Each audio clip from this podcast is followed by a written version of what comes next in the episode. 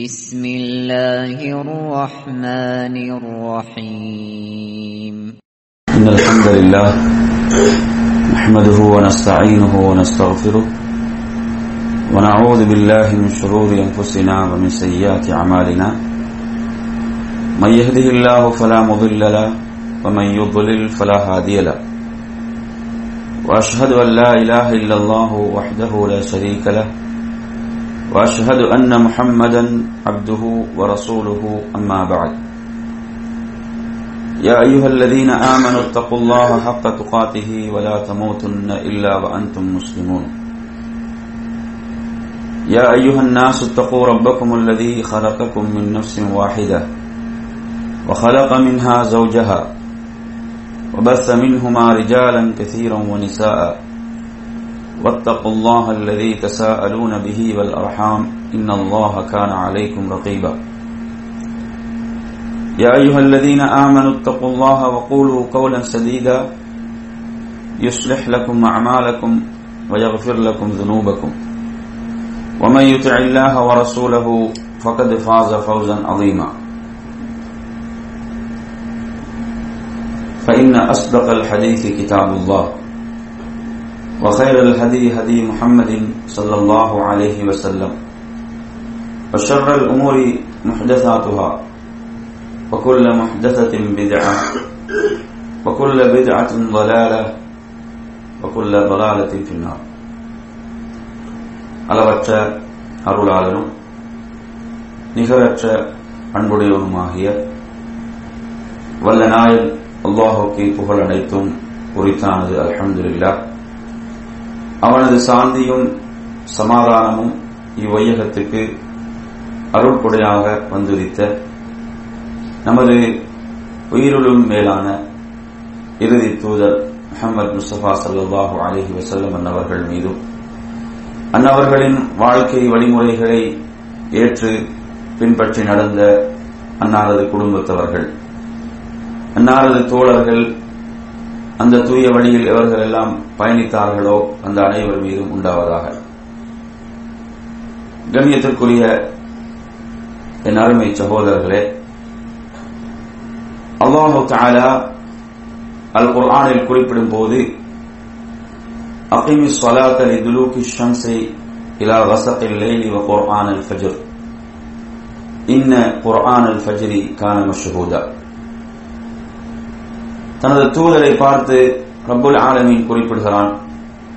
சூரியன் உச்சியிலிருந்து சாய்ந்ததிலிருந்து இரவின் இருள் சூழும் வரை அந்த இரவினுடைய இருள் மூடிக்கொள்ளும் வரை புகர் அசர் மகரின் இஷா தொழுகைகளை நிலைநிறுத்துவீராக.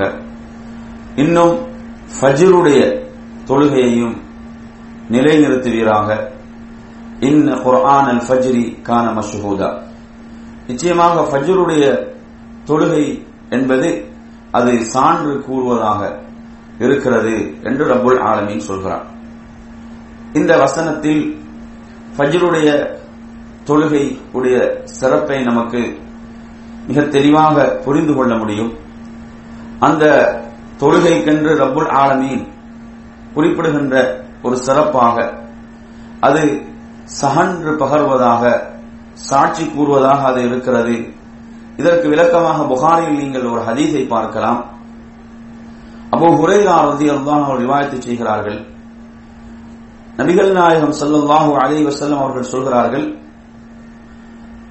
தொழுகை ஜமாத்தாக கூட்டாக நிறைவேற்றப்படும் போது அதற்கு இருபத்தி ஐந்து மடங்கு நன்மை இருக்கிறது. வேறு ரிவாயத்துகளில் இருபத்தி ஏழு மடங்கு என்றும் இருக்கிறது. அதில் சொல்கிறார்கள் இரவனுடைய பகலுடைய வானவர்கள் எல்லாம் சந்திக்கின்ற ஒரு தொழுகையாக ஃபஜருடைய தொழுகை இருக்கிறது. அந்த வானவர்கள் சந்தித்துக் கொள்ளும் ஒரு தொழுகையாக ஃபஜருடைய தொழுகை. அதே போன்று மற்றொரு நிவாயத்தில் அசருடைய தொழுகையும் இருக்கிறது.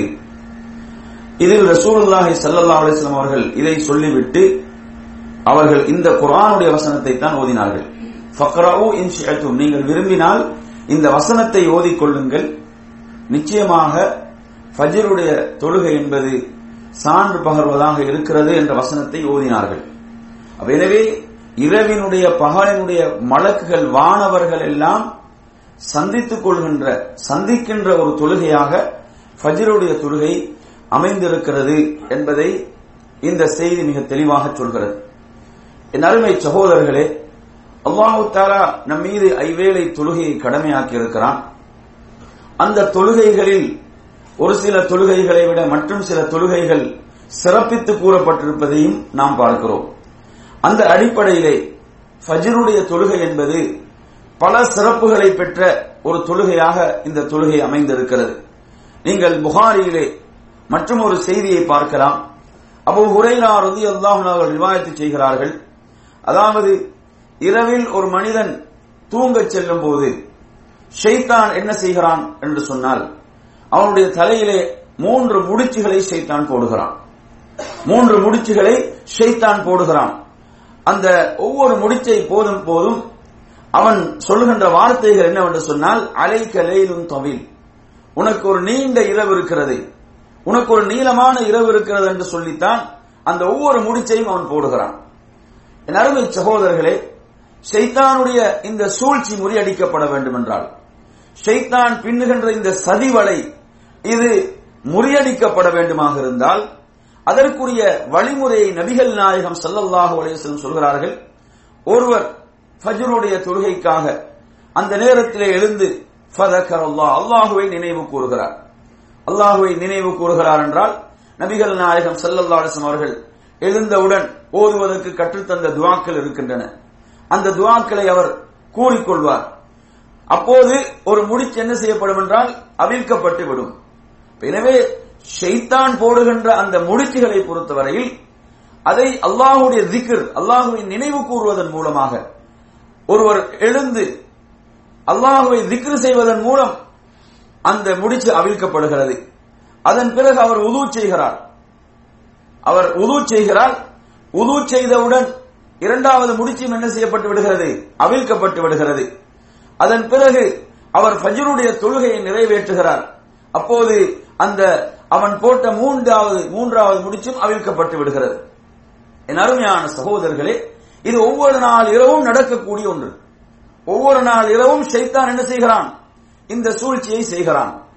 என் அருமை சகோதரர்களே இதில் ரசூலுல்லாஹி ஸல்லல்லாஹு அலைஹி வஸல்லம் அவர்கள் தொடர்ந்து சொல்கிறார்கள் எந்த மனிதர் இப்படி செய்தான் போட்ட இந்த மூன்று முடிச்சுகளை அவிழ்த்து அவர் அல்லாஹுவை நினைவு கூர்ந்து உதவு செய்து தொழுகையை நிறைவேற்றுகிறாரோ ஃபாஸ்பஹ நஷீதன் தையிபுன் நப்சன் சொல்கிறார்கள்.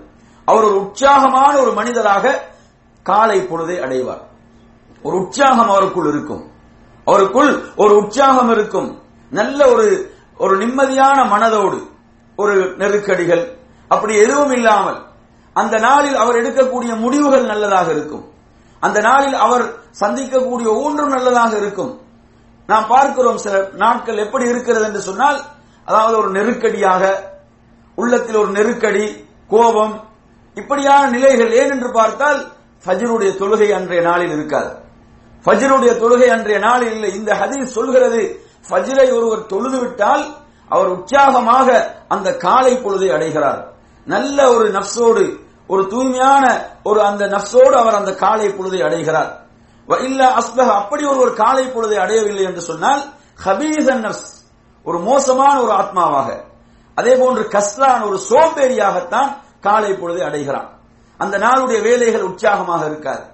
அந்த நாளுடைய வேலைகள் உற்சாகமாக இருக்காது. ஒரு சோம்பேறித்தனம் இருக்கும். அப்ப இந்த நிலை ஏன் வருகிறது என்று சொன்னால் ஃபஜருடைய தொழுகையை ஒருவர் நிறைவேற்றாமல் காலை பொழுதை அடையும் போது இந்த நிலை ஏற்படுகிறது என்பதை இந்த ஹதீஸ் குறிப்பிடுகிறது. எனவே நறுமையான சகோதரர்களே நமக்கு உற்சாகம் என்பதும் உள்ளத்துக்கு நிம்மதி என்பதும் உள்ளத்துக்கு அமைதி என்பதும் எவ்வளவு தேவையான ஒரு விஷயம். அதை நாம் ஒவ்வொரு நாளும் அடைந்து கொள்ள முடியும். இதனூடாக நாம் இதை விட்டுவிட்டு வேறு எந்த வழியில் தேடினாலும் அதை அடைந்து கொள்ள முடியாது. என்ன செய்யறாங்க அந்த உள்ளத்தினுடைய உற்சாகம் ஆர்வம் இவைகளை வேறு எதில் நாங்கள் தேட நினைத்தாலும் தேட முடியாது அடைந்து கொள்ள முடியாது. அதற்கு மார்க்கம் நமக்கு அழகான ஒரு வழியை சொல்லித் தருகிறது. நீங்கள் உங்களுடைய அந்த காலை பொழுதை எப்படி ஆரம்பிக்க வேண்டும்? ரப்பை சந்தோஷப்படுத்தி. ரப்பை மகிழ்வித்து நீங்கள் ஆரம்பிக்கின்ற போது அல்லாஹு தாலா என்ன செய்கிறான்? அல்லாஹ் உங்களுக்கு உற்சாகத்தை தருகிறான். உள்ளத்துக்கு நிம்மதியை தருகிறான். அதற்கு மாற்றமாக ரப்புடைய கட்டளையை புறக்கணித்து ரப்புடைய கட்டளை அலட்சியப்படுத்தி நீங்கள் காலை பொழுதை அடைகின்ற போது அன்றைய நாள் உங்களுக்கு எப்படி இருக்காது? மகிழ்ச்சியாக இருக்காது. உள்ளத்துக்கு நெருக்கடி இருக்கும். சோம்பேறித்தனம் இருக்கும். அன்பிற்குரிய அருமை சகோதரர்களே இன்று எத்தனை பேர் இந்த அறிவுரையை மறந்து வாழ்ந்து கொண்டிருக்கிறோம்? நபிகள் நாயகம் சல்லல்லாஹு அலைவசலம் அவர்கள் காட்டித் தந்த இந்த உயரிய வழிமுறையை மறந்து அலட்சியப்படுத்தி வாழ்ந்து கொண்டிருக்கிறோம். எனவே நறுமையான சகோதரர்களே இந்த ஹதீஸை நாம் உரிய முறையிலே நடைமுறைப்படுத்துவோமாக இருந்தால் ஃபஜ்ருடைய தொழுகை நாம் ஒவ்வொரு நாளும் உரிய முறையில் நிறைவேற்றக்கூடியவர்களாக இருப்போமாக இருந்தால் அந்த உற்சாகம் என்பதும் மன நிம்மதி என்பதும் ரப்புடைய திருப்பொருத்தம் என்பதும் நம்முடன் இருந்து கொண்டே இருக்கும் என்பதை நாம் மறந்துவிடக் கூடாது அதே போன்று இதனுடைய சிறப்புகள் சம்பந்தமாக மற்றும் ஒரு செய்தியை பாருங்கள். முஸ்லிமிலே பதிவாக இருக்கக்கூடிய செய்தி அப்துல்லாஹி சுஃபியானிபுல் பஜ்ரி ரதியுல்லா அறிவிக்கக்கூடிய செய்தி. நபிகள் நாயகம் சல்லல்லாஹு அலைவசலம் அவர்கள் குறிப்பிட்டார்கள் மன் சல்ல சுப யார் சுபகுடைய தொழுகையை தொழுவாரோ அவர் அல்லாவுடைய பொறுப்பில் இருக்கிறார். அருமை சகோதரர்களே அவர் அல்லாவுடைய பொறுப்பில் இருக்கிறார். அல்லாஹு தாலா ஒருவனை பொறுப்பேற்றுக் கொண்டால் அதை விட வேறு என்ன இருக்கிறது? அந்த ரப்புல் ஆலமீன் பொறுப்பேற்றுக் கொண்டான். வேறு யாருடைய பொறுப்பும் அவசியம் இல்லை வேறு யாருடைய பாதுகாப்பும் அவசியம் இல்லை ஏன்? ரப்புல் ஆலமீன் உங்களை பொறுப்பேற்றுக் கொண்டான். எதன் மூலம்? நீங்கள் ஃபஜ்ருடைய தொழுகையை நிறைவேற்றுவதன் மூலம். அதை தொடர்ந்து அல்லாஹ்வுடைய தூதர் சொல்கிறார்கள். அல்லாஹ் பொறுப்பேற்றவருடைய விஷயத்தில் யாரும் குறுக்கிடக்கூடாது. அல்லாஹ் பொறுப்பேற்றவருடைய விஷயத்தில் யாரும் என்ன செய்யக்கூடாது? அவருக்கு தீங்கை நினைக்க கூடாது தீங்கை நாடக்கூடாது. அப்படி ஒருவர் நாடுவாராக இருந்தால் அல்லாஹு தாலா அவனை முகம் குப்புற இழுத்து நரகத்திலே தள்ளுவான் என்று நபிகள் நாயகம் சல்லல்லா அலிஸ்லாம் சொல்கிறார்கள். எனவே அல்லாஹ்வுடைய பொறுப்பில் ஃபஜ்ரை தொழுத ஒரு மனிதர் அல்லாவுடைய பொறுப்பில் இருக்கிறார். அல்லாஹ்வுடைய பொறுப்பிலும் பாதுகாப்பிலும் இருக்கக்கூடிய ஒரு மனிதருடைய அந்த பாதுகாப்பில் பொறுப்பில் நாம் எதையும் எந்த ஒரு தீங்கையும் நாம் நாடக்கூடாது. எவ்வளவு பெரிய ஒரு சிறப்பு என்று பாருங்கள். என் அருமை சகோதரர்களே அன்றைய நாளில் அவர் மரணிப்பாராக இருந்தால் எவ்வளவு பெரிய சிறப்பு? அல்லாஹ்வுடைய பொறுப்பில் தான் அவர் மரணிக்கிறார். அல்லாஹ்வுடைய பொறுப்பில் தான் அவர் மரணிக்கிறார். இந்த ஹதீஸுடைய நேர் எதிரான அடுத்த பக்கம் என்ன? அடுத்த கருத்து என்ன? யார் ஃபஜ்ரை தொழவில்லையோ அவர் அல்லாஹ்வுடைய பொறுப்பில் இல்லை. அதான் சொல்கிறது. அல்லாஹ்வுடைய தூதர் செல்லல்லா அலிஸ்லாம் அவர்கள் ஃபஜ்ரை தொழுதவர் அல்லாஹ்வுடைய பொறுப்பிலே இருக்கிறார் என்று சொல்றாங்க என்று சொன்னா தொழாதவருடைய நிலை என்ன? அவர் அல்லாஹ்வுடைய பொறுப்பிலே இல்லை. அல்லாஹ்வுடைய பொறுப்பிலே இல்லாத நிலையில் அவன் மரணிக்கிறான் என்று சொன்னால் அப்ப அது எவ்வளவு பெரிய ஒரு துர்ப்பாக்கியமாக இருக்கிறது? அன்பிற்குரிய அருமையான சகோதரர்களே அப்ப இதெல்லாம் இந்த தொழுகையினுடைய சிறப்புகளாக இருந்து கொண்டிருக்கிறது. அதே போன்று நீங்கள் பார்க்கலாம் இந்த செய்தி முஸ்லிமிலே பதிவாக இருக்கிறது. உஸ்மான் இப்னு அஃபான் ரதி அல்லாஹ் ரிவாயத்து செய்கிறார்கள் மன் சல்லல் இஷா ஃபி ஜமாஅ. யார் இஷாவுடைய தொழுகையை ஜமாத்தோடு கூட்டாக தொழுவாரோ அவர் பாதி இரவு நின்று வணங்கிய நன்மையை பெற்றுக் கொள்கிறார். அவர் பாதி இரவு நின்று வணங்கிய நன்மையை பெற்றுக் கொள்கிறார். ஒமன் சல்ல சுபஹபி ஜமா யார் ஃபஜ்ருடைய தொழுகையை ஜமாத்தோடு கூட்டாக நிறைவேற்றுவாரோ அவர் அந்த எஞ்சிய பாதி இரவையும் நின்று வணங்கிய நன்மையை பெற்றுக் கொள்கிறார். அதாவது முழு இரவும் நின்று வணங்கிய நன்மை. முழு இரவும் நின்று வணங்கிய நன்மை கிடைக்கிறது இஷாவையும் ஃபஜ்ரையும் ஒருவர் ஜமாத்தோடு தொழுவதால்.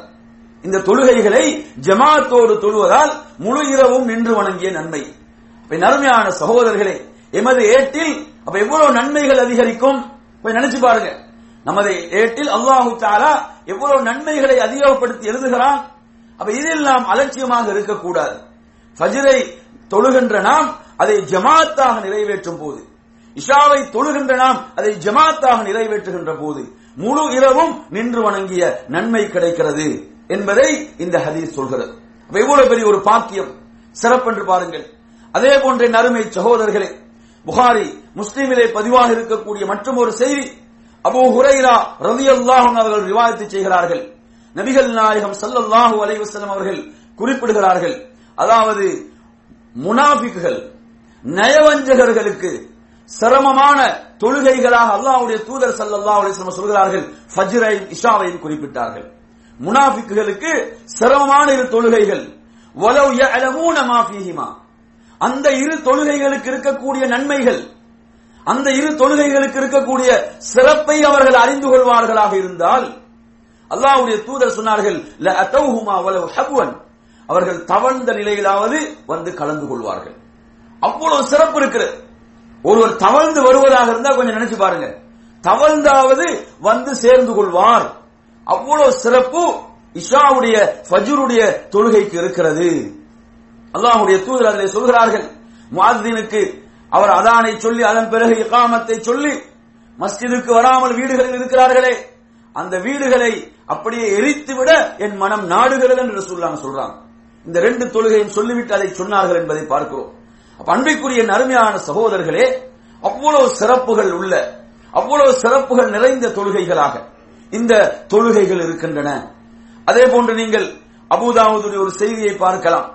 அதில் நபிகள் நாயகம் சல்லல்லா அவர்கள் சொல்கிறார்கள் அதாவது பஷ்ரில் மஷ்ஷாயின இருளில் மஸ்ஜிதுகளுக்கு நடந்து செல்பவர்கள் நன்மாராயம் பெற்றுக் கொள்ளட்டும்.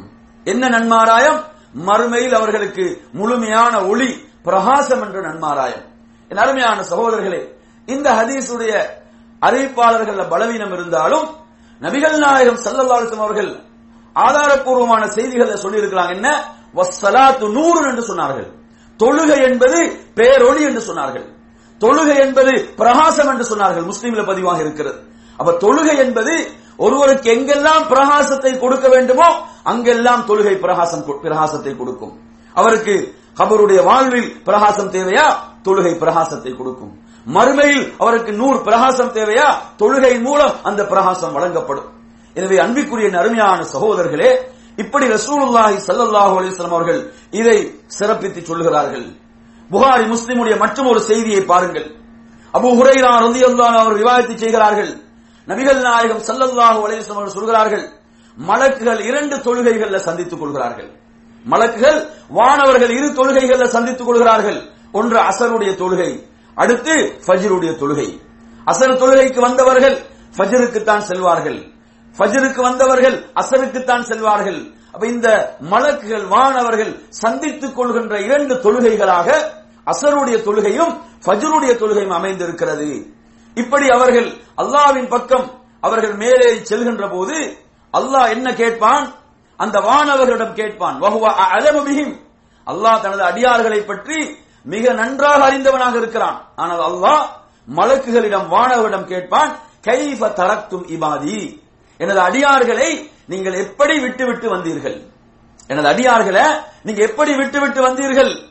அவர்கள் சொல்வார்கள் தரக்னா இசல்லூன் அவர்களை நாம் தொழுகையிலே விட்டு விட்டு வந்தோம். அவங்க தொழுகையில தான் இருக்கிறாங்க. அந்த நிலையில் நாம் அவர்களை விட்டு வந்தோம். வாத்தைனாகும் வஹும் இசல்லூன் அதே போன்று நாம் அவர்களிடம் செல்லும் போதும் அவர்கள் தொழுகையில் இருந்தார்கள். நாம் செல்லும் போதும் அவர்கள் தொழுகையில் இருந்தார்கள். அப்ப ஃபஜ்ருடைய அசருடைய தொழுகைகள் இவைகள் பேண பேணி தொழப்படும் போது அல்லாவிடத்தில் அந்த அடியார்கள் எவ்வளவு அவர்கள் பிரஸ்தாபிக்கப்படுகிறார்கள் புகழ்ந்து நினைவு கூறப்படுகிறார்கள். கொஞ்சம் சிந்தனை செஞ்சு பாருங்க.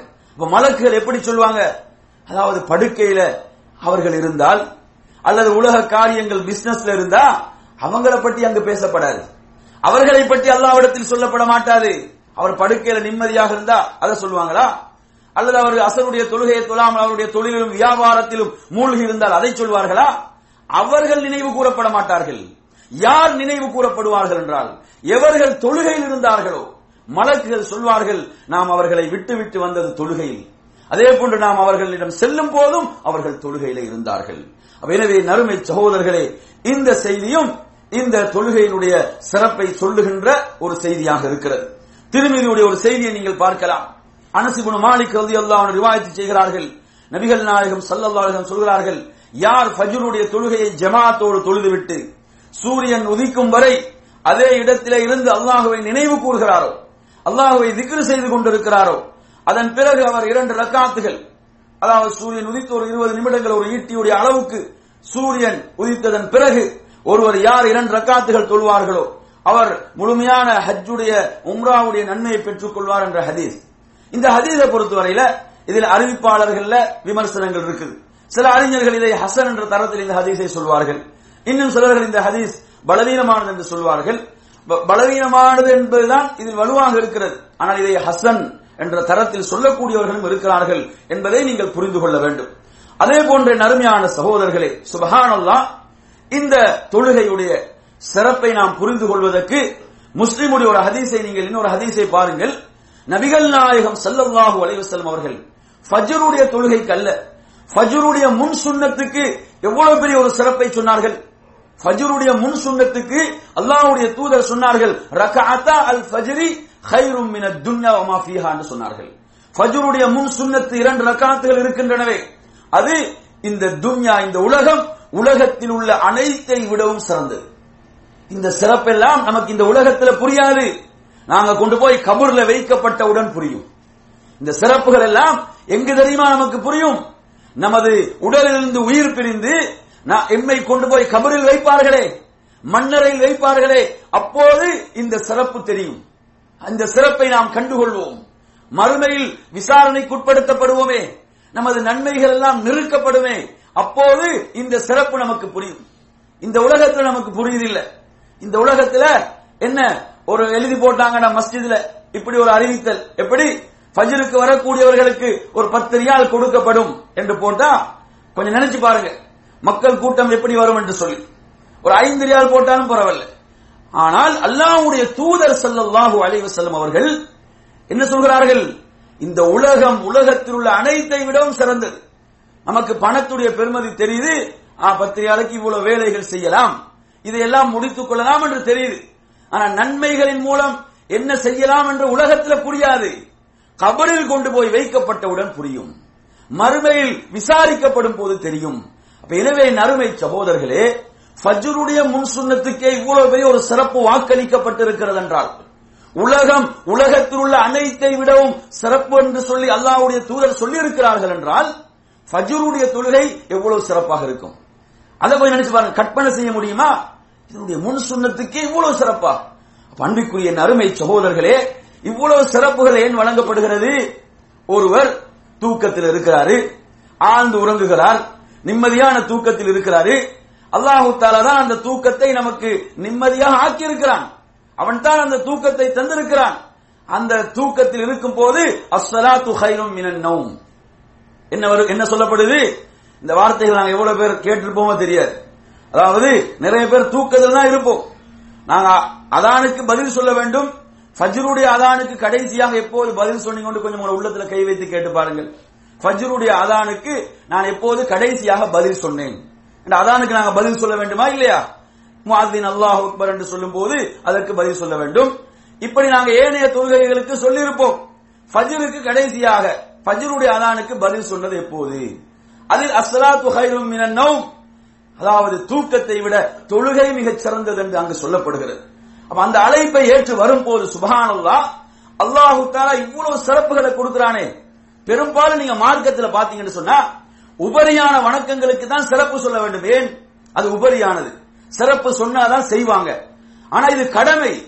கடமை என்றால் சிறப்பு சொல்லாவிட்டாலும் செய்தே ஆக வேண்டும். அல்லாஹு தாலா இதற்கு சிறப்பு வழங்காவிட்டாலும் செய்தே ஆக வேண்டும். ஏன்? இது கடமை.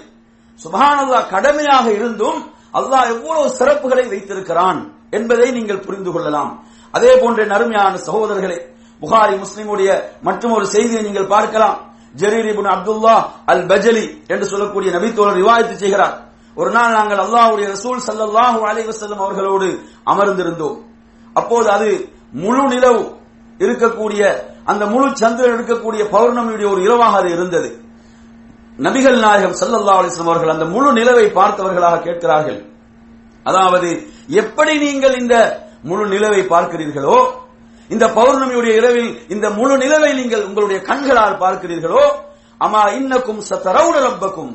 இதை போன்று உங்களுடைய ரப்பை நீங்கள் மறுமையில் பார்ப்பீர்கள். எவ்வளவு பெரிய பாக்கியம். அல்லாஹுவை ரப்பை நீங்கள் பார்ப்பீர்கள்.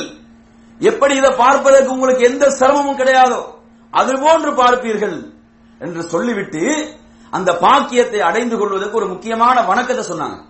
அந்த சிறப்பை நீங்க அடைந்து கொள்வதாக இருந்தால் அதற்கு ரசூலுல்லாஹி ஸல்லல்லாஹு சொல்கிறார்கள் அதாவது அசருடைய தொழுகை அதே போன்று ஃபஜ்ருடைய தொழுகை இந்த இரண்டு தொழுகைகளையும் உங்களுடைய எந்த காரியமும் மிகைத்து விட வேண்டாம் தடுத்து விட வேண்டாம். அதாவது இந்த இரண்டு தொழுகைகளை நீங்கள் உரிய முறையிலே தொழுது வாருங்கள் இந்த சிறப்பை நீங்கள் மறுமையிலே அடைந்து கொள்வீர்கள். உங்களுடைய ரப்பை நீங்கள் பார்ப்பீர்கள் என்பதற்கு இந்த வணக்கத்தை ரசூலுல்லாஹி ஸல்லல்லாஹு சொல்கிறார்கள். என்ன வணக்கம்? அசரையும் ஃபஜ்ரையும் நீங்கள் உரிய முறையில் தொழுது வாருங்கள். உங்களுடைய உலக காரியங்கள் எதுவும் அதை விட்டு உங்களை பராக்காக்கி விட வேண்டாம் தடுத்து விட வேண்டாம் என்று சொன்னார்கள். வன்பிக்குரிய நறுமையான சகோதரர்களை சுபஹானல்லாஹ் மறுமையிலே ஒரு மூமினுக்கு கிடைக்கக்கூடிய மிகப்பெரிய பாக்கியம். சுவர்க்கத்தை விடவும் இன்பமானதுதான். ரப்பை கண்களால் நேரடியாக பார்ப்பது. அது மிகப்பெரிய ஒரு இன்பம். அல்லாஹுடைய தூதர் சொன்னார்கள் இன்னல்லாஹ ஜமீல். நிச்சயமாக அல்லாஹ் மிக அழகானவனாக இருக்கிறான். கொஞ்சம் நினைத்து பாருங்கள் இந்த உலகத்தில் அவன் படைத்திருக்கக்கூடிய படைப்புகளுடைய அழகை பார்த்து நாம் எவ்வளவு பிரமித்து போகிறோம். ரப்பை எப்படி ரசூலுல்லாஹி ஸல்லல்லாஹு அலைஹி வஸல்லம் வர்ணித்தார்கள்? இன்னல்லாஹ தஆலா ஜமீல். நிச்சயமாக அல்லாஹ் மிக அழகானவன். எனவே நறுமையான சகோதரர்களே ரப்பை கண்டால் ரப்பை ஒருவன் கண்களால் பார்த்தால் அனைத்தையும் மறந்து விடுவான். அந்த அளவு அது பேரின்பமாக இருக்கும். நினைச்சு பாருங்க. யூசுப் அலை இஸ்லாத்துடைய அழகை பார்த்தே பெண்கள் கை- கைகளை கத்தியால் வெட்டி கொண்டார்கள். இல்லையா? குரான் சொல்கிறது. யூசுப் அலை இஸ்லாத்துடைய அழகை பார்த்து என்ன செய்தார்கள்? அவர்கள் பழத்தை வெட்டுவதற்கு பதிலாக கைகளை வெட்டி கொண்டார்கள். அல்லாவுடைய தூதர் சொன்னார்கள் நான் மேராஜில் யூசுஃபை பார்த்தேன் அலஹிஸ்லாம் உலகத்துடைய அழகில் பாதி அழகு அவர்களுக்கு கொடுக்கப்பட்டிருந்தது என்று சொன்னார்கள். என் அருமை சகோதரர்களே அந்த அழகை அப்படி என்று சொன்னால் அந்த ரப்புல் ஆலமீன் எப்படி இருப்பான்? அந்த அழகு எப்படி இருக்கும்? ஒரு அறிஞர் சொல்கிறார் நரகவாதிகளுக்கு நரகத்துடைய வேதனை விட கொடுமையானது என்ன தெரியுமா? அவர்களுக்கு ரப்பை பார்க்க முடியாது. ரப்பை பார்க்கக்கூடிய பாக்கியம் இருக்காது. என் அருமை சகோதரர்களே அந்த பாக்கியத்தை ரசூலுல்லாஹி ஸல்லல்லாஹு அலிஸ்லாம் சொல்லிவிட்டு சொல்கிறார்கள். நீங்கள் இந்த இரு தொழுகைகளையும் தொழுது வாருங்கள். அதில் உங்களை எதுவும் தடுத்து விட வேண்டாம் என்று சொல்கிறார்கள். நறுமை சகோதரர்களை புகாரியுடைய மற்றும் ஒரு செய்தியை நீங்கள் பார்க்கலாம். அபி மூசா ரலியல்லாஹு அன்ஹு மன் சல்லல் பருதை தஹலல் ஜன்னா. யார் அசருடைய தொழுகையும் ஃபஜ்ருடைய தொழுகையும் பேணி தொழுது வருவாரோ அவர் சுவர்க்கம் நுழைந்து விட்டார். அல்லாஹுடைய தூதர் சொன்னார்கள் தஹலல் ஜன்னா. சுவர்க்கம் நுழைந்து விட்டார். ஏன் சொன்னாங்க இந்த ரெண்டு தொழுகையை சொல்றாங்கடா மத்த மூன்று தொழுகையும் தொழ வேண்டியது என்பது அல்ல தொழ தேவையில்லை என்பதல்ல. இந்த இரண்டையும் பேணக்கூடியவர் அந்த மூன்றையும் நிச்சயமாக பேணுவார். இந்த அசரையும் ஃபஜ்ரையும் உரிய முறையிலே பேணுபவர் மத்த மூன்று தொழுகையும் பேணக்கூடியவராக இருப்பார். அல்லாஹ்வுடைய தூதர் சல்லாஹு அலிஸ்லாம் அவர்கள் சொல்கிறார்கள் இந்த இரு தொழுகைகளையும் பேணக்கூடியவர் சுவர்க்கத்தில் நுழைந்து விட்டார்.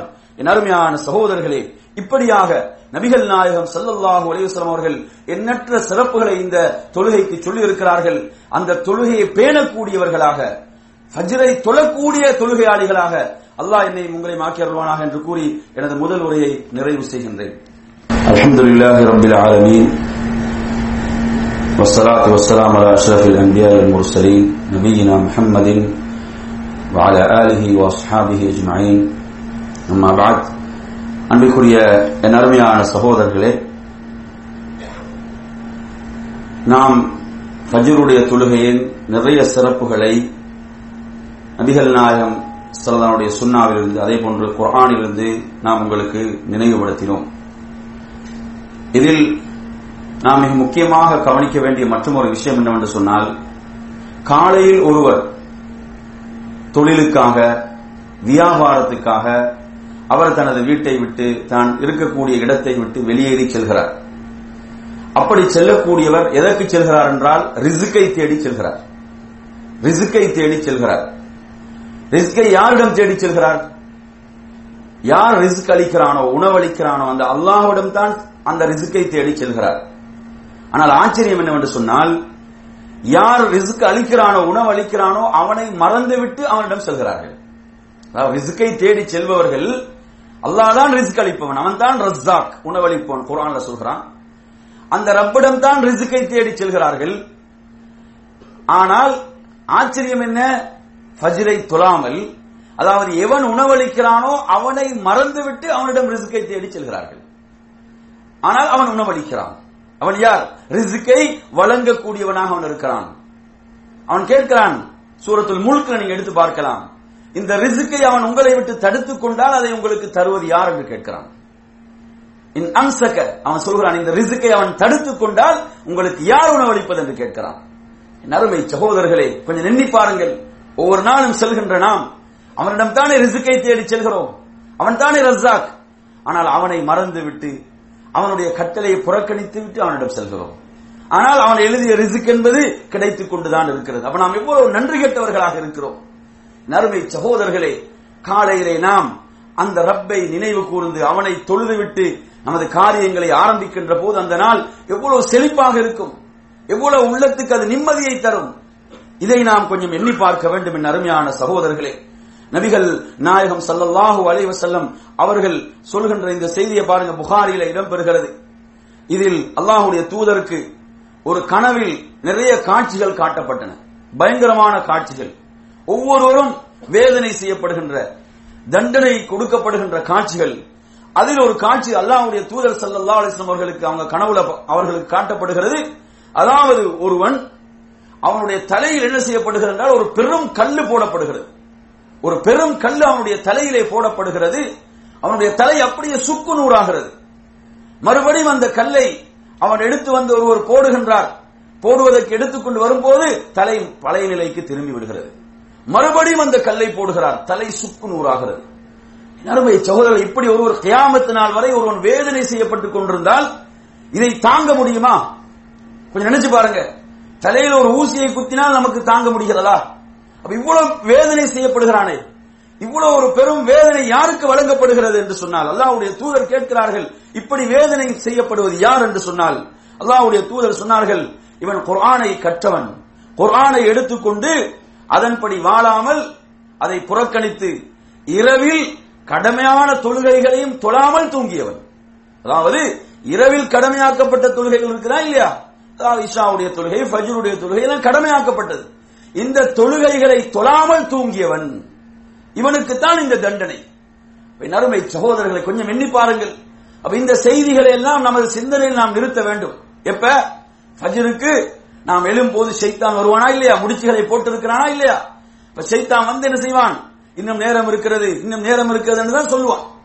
அப்ப அந்த நேரத்தில் நான் இப்போது உங்களுக்கு சொன்ன இந்த சிறப்புகள் எல்லாம் நினைவுக்கு வர வேண்டும். ஃபஜ்ருடைய தொழுகைக்கு இவ்வளவு சிறப்புகள் ரசூல் நாங்க சொல்லி இருக்கிறாங்களே அதே போல அந்த தொழுகையை விட்டால் இவ்வளவு பெரிய ஒரு தண்டனை எச்சரிக்கப்பட்டிருக்கிறது. அப்ப இந்த செய்திகள் நமக்கு நினைவுக்கு வர வேண்டும். அது நம்ம என்ன செய்ய வேண்டும்? இந்த தொழுகைக்காக நம்மை எழுப்பிவிடக்கூடியதாக இருக்க வேண்டும். அதே போன்று மற்றும் ஒரு செய்தியை பாருங்கள். புகாரியில பதிவாக இருக்கிறது. அப்துல்லாஹி பின் மசூத் ரலியல்லாஹு அல்லாஹ் ரிவாயத்தை செய்கிறார்கள். ரசூலுல்லாஹி சல்லல்லாஹு அலைஹி சொல்லப்பட்டது ஒரு மனிதர் ஃபஜ்ரை தொழாமல் தூங்கிய ஒரு மனிதரை பற்றி சொல்லப்பட்டது. ஒரு மனிதர் ஃபஜ்ரை தொழாமல் தூங்கிய ஒரு மனிதரை பற்றி சொல்லப்பட்டது. அல்லாஹ்வுடைய தூதர் சொன்னார்கள் பால ஷைத்தான் ஃபி உதுனி என்று சொன்னார்கள். ஷைத்தான் அவனுடைய காதில் சிறுநீர் கழித்து விட்டான். இது ஒவ்வொரு நாளும் என்ன செய்து? ஃபஜ்ரு தொழாதவனுடைய நிலை இதுதான். ஒவ்வொரு நாளும் ஷைத்தான் எங்கு சிறுநீர் கழிக்கிறான்? என்றால் ஃபஜ்ரு தொழாதவனுடைய காதில். கொஞ்சம் நினைச்சு பாருங்க. இது அனுமதிக்க முடியுமா? ஷைத்தான் எவ்வளவு பகிரங்க எதிரியாக விரோதியாக இருக்கிறான். அவனுக்கு நமது காதுகள் டாய்லெட் ஆக முடியுமா? நினைச்சு பாருங்க. அல்லாவுடைய தூதர் சொல்கிறார்கள் ஃபஜ்ரை தொழாதவனுடைய காதில் ஷைத்தான் சிறுநீர் கழித்து விட்டான். ஒவ்வொரு நாளும் இதை ஒருவன் செய்கிறான் என்றால் அப்ப ஷைத்தானுடைய அந்த சூழ்ச்சிகளுக்கு அவன் எவ்வளவு ஆட்பட்டு இருக்கிறான் இதிலிருந்து அவன் விடுபட வேண்டுமா இல்லையா? மீள வேண்டுமா இல்லையா? அருமையான சகோதரர்களை ஒரு பிரயாணத்தில் ரசூலுல்லாஹி சல்லா அலிஸ்லாம் அவர்கள் ஃபஜருடைய தொழுகைக்காக எழுப்பி விடுமாறு பிலால் ரதி அவர்கள் சொல்லிவிட்டு தூங்கி விடுகிறார்கள். அசதியில் எனது தூக்கம் மேலிட்டு தூங்கி விட்டார்கள். சூரியன் உதித்த பிறகுதான் விழிக்கிறார்கள். அந்த நேரத்திலே ரசூலுல்லாஹி சல்லா அலிஸ்லாம் என்ன சொன்னார்கள்? நாம் இந்த இடத்தை விட்டு சற்று நகர்ந்து போய் தொழுவோம் என்று சொன்னார்கள். ஏன்? இந்த இரவில் சைத்தான் நம்மோடு இந்த இடத்திலே ஷைத்தான் இரவை கழித்து விட்டான். என்று சொல்லி ரசூலுல்லாஹி சல்லாஹ் அந்த இடத்தை விட்டு கொஞ்சம் நகர்ந்து சென்றுதான் சுபகை தொழுதாங்க என்று பார்க்கிறோம். அப்ப நாம் ஃபஜ்ரை தொழாத இடங்கள்ல யார் வசித்துக் கொண்டிருக்கிறது? ஷைத்தான் தான் அங்கு வசித்துக் கொண்டிருக்கிறான் என்பதை நபிகள் நாயகம் ஸல்லல்லாஹு அலைஹி சொல்கிறார்கள். நமது வீடுகள்ல நமது ரூமுகள்ல ஃபஜ்ர்கள் தொழப்படாமல் இருக்கும் என்று சொன்னால் அங்கு குடியிருப்பது ஷைத்தான் என்பதை இந்த ஹதீஸ் கூறுகிறது. எனவே நறுமையான சகோதரர்களே இவ்வளவு சிறப்புகள் உங்களுக்கு நினைவுபடுத்தப்பட்டதென்றால் நாம் இரவிலே தூங்கச் செல்லும் போது என்ன செய்ய வேண்டும்? நாம் நேர காலத்தோடு நாம் தூங்கச் செல்வது. ரசூலுல்லாஹி சல்லா அலிஸ்லாம் அவர்கள் மகரிபுக்கு பிறகு தூங்குவதை வெறுத்தார்கள். இஷாவுக்கு பிறகு பேசிக் கொண்டிருப்பதை வெறுத்தாங்கன்னு சொன்னா எதற்காக? ஃபஜ்ருடைய தொழுகைக்காகத்தான். எனவே ஃபஜ்ருடைய தொழுகையை நாம் அடைந்து கொள்ள வேண்டும் என்பதற்காக நாம் நேர காலத்தோடு தூங்கச் செல்வது. அது மாத்திரம் அல்லாமல் நாம் ஒரு தூய்மையான எண்ணத்தோடு உறுதியான ஒரு எண்ணம் என்ன? நாங்க டியூட்டிக்கு போறதுக்கு எப்படி மிஸ் ஆகாது. டியூட்டிக்கு போற விஷயம் எப்படி அவர் தவறுமா? அது தவறாது. ஏன்? அதுல உறுதி இருக்குது அந்த உறுதியோட தான் தூங்குறோம். அதற்குரிய ஏற்பாடுகளை செய்யறோம் அப்ப அது தவறுது இல்ல. ஆனா எது தவறுது? ஃபஜிர் தவறுது. ஏன்? அதற்குரிய ஒரு முயற்சி. அதற்குரிய உள்ளத்தில் ஒரு உறுதி கிடையாது. அப்ப நாம் என்ன செய்ய வேண்டும்? இரவில் தூங்க செல்லும் போதே உறுதியோடு நான் ஃபஜ்ருக்கு எழ வேண்டும். அல்லாவிடத்திலே பிரார்த்தித்தவனாக யாருதான் எனக்கு ஃபஜ்ருடைய தொழுகையின் பாக்கியத்தை தருவாயாக என்ற அந்த பிரார்த்தனையோடு எப்படி ரசூலுல்லாஹி அவர்கள் சொன்னார்களோ உது செய்து நாம் தூங்குவதற்கு முன்னால் ஓத வேண்டிய திக்ருகள் அந்த குரானுடைய வசனங்கள் ஆயத்தில் குருசியை ஓதினால் முழுமையான பாதுகாப்பு இருக்கிறது சைத்தான் நெருங்க மாட்டான். இப்படியான இந்த ஆயத்துகளை அதே போன்று அல்லாஹ்வுடைய தூதர் கற்றுத்தந்த துவாக்களை திக்ருகளை செய்தவர்களாக உது செய்தவர்களாக நாம் தூங்கச் செல்வது. அதே போன்று நாம் எல்லாமே வைத்துக் கொள்வது ஃபஜ்ருடைய தொழுகைக்காக. டியூட்டிக்கு அல்ல ஃபஜ்ருடைய தொழுகைக்கு. நிறைய பேர் என்ன செய்யறாங்க டியூட்டிக்கு எல்லாம் வைக்கிறார்கள். சூரிய உதயத்துக்கு பிறகு பஜ்ரை தொழுகிறார்கள். இந்த தொழுகைக்கு அல்லாவிடத்தில் எந்த பெருமதியும் இல்லை. தொழுகை என்பது நேரம் குறிக்கப்பட்ட கடமை என்று குரான் சொல்லுது. அப்ப அந்த நேரம் தவறி தொழுவமாக இருந்தால் அதற்கு எந்த ஒரு பயனும் இல்லை என்பதை நாம் புரிந்து கொள்ள வேண்டும். எனவே நறுமையான சகோதரர்கள் அந்த உறுதியான நீயத்தோடு நாம் அந்த ஃபஜ்ருடைய தொழுகை அடைந்து கொள்ள வேண்டும் என்ற அந்த தூய எண்ணத்தோடு நாம் இரவிலே தூங்கச் செல்வோமாக இருந்தால் அல்லாவிடம் பிரார்த்தனையோடு தூங்கச் செல்வோமாக இருந்தால் அந்த பாக்கியம் நமக்கு கிடைக்கும். எனவே நறுமையான சகோதரர்களே இந்த தொழுகையை நாம் இன்றிலிருந்து பேணி தொழக்கூடியவர்களாக அல்லாஹ் என்னை உங்களையும் ஆக்கியருள்வானாக என்று கூறி எனது இரண்டாவது உரையை நிறைவு செய்கின்றேன். வாஹர் தாவான் அலமதுல்லாஹ் ரபில் ஆலமி